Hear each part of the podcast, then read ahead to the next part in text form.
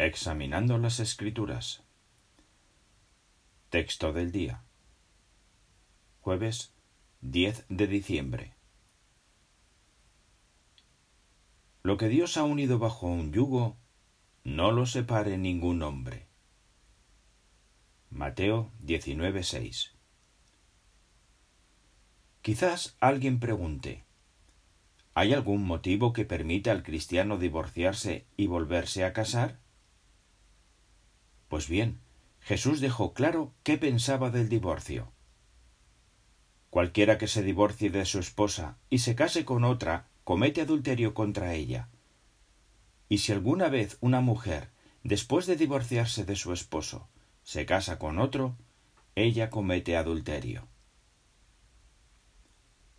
Está claro que Jesús honraba el matrimonio y quería que los demás hicieran lo mismo. Quien se divorciaba de su cónyuge fiel poniendo cualquier pretexto y se casaba con otra persona, cometía adulterio.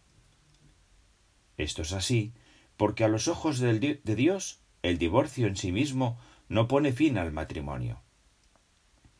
Para él, los dos siguen siendo una sola carne. Además, Jesús dijo que el que se divorciaba de una esposa inocente la exponía al adulterio. ¿Por qué?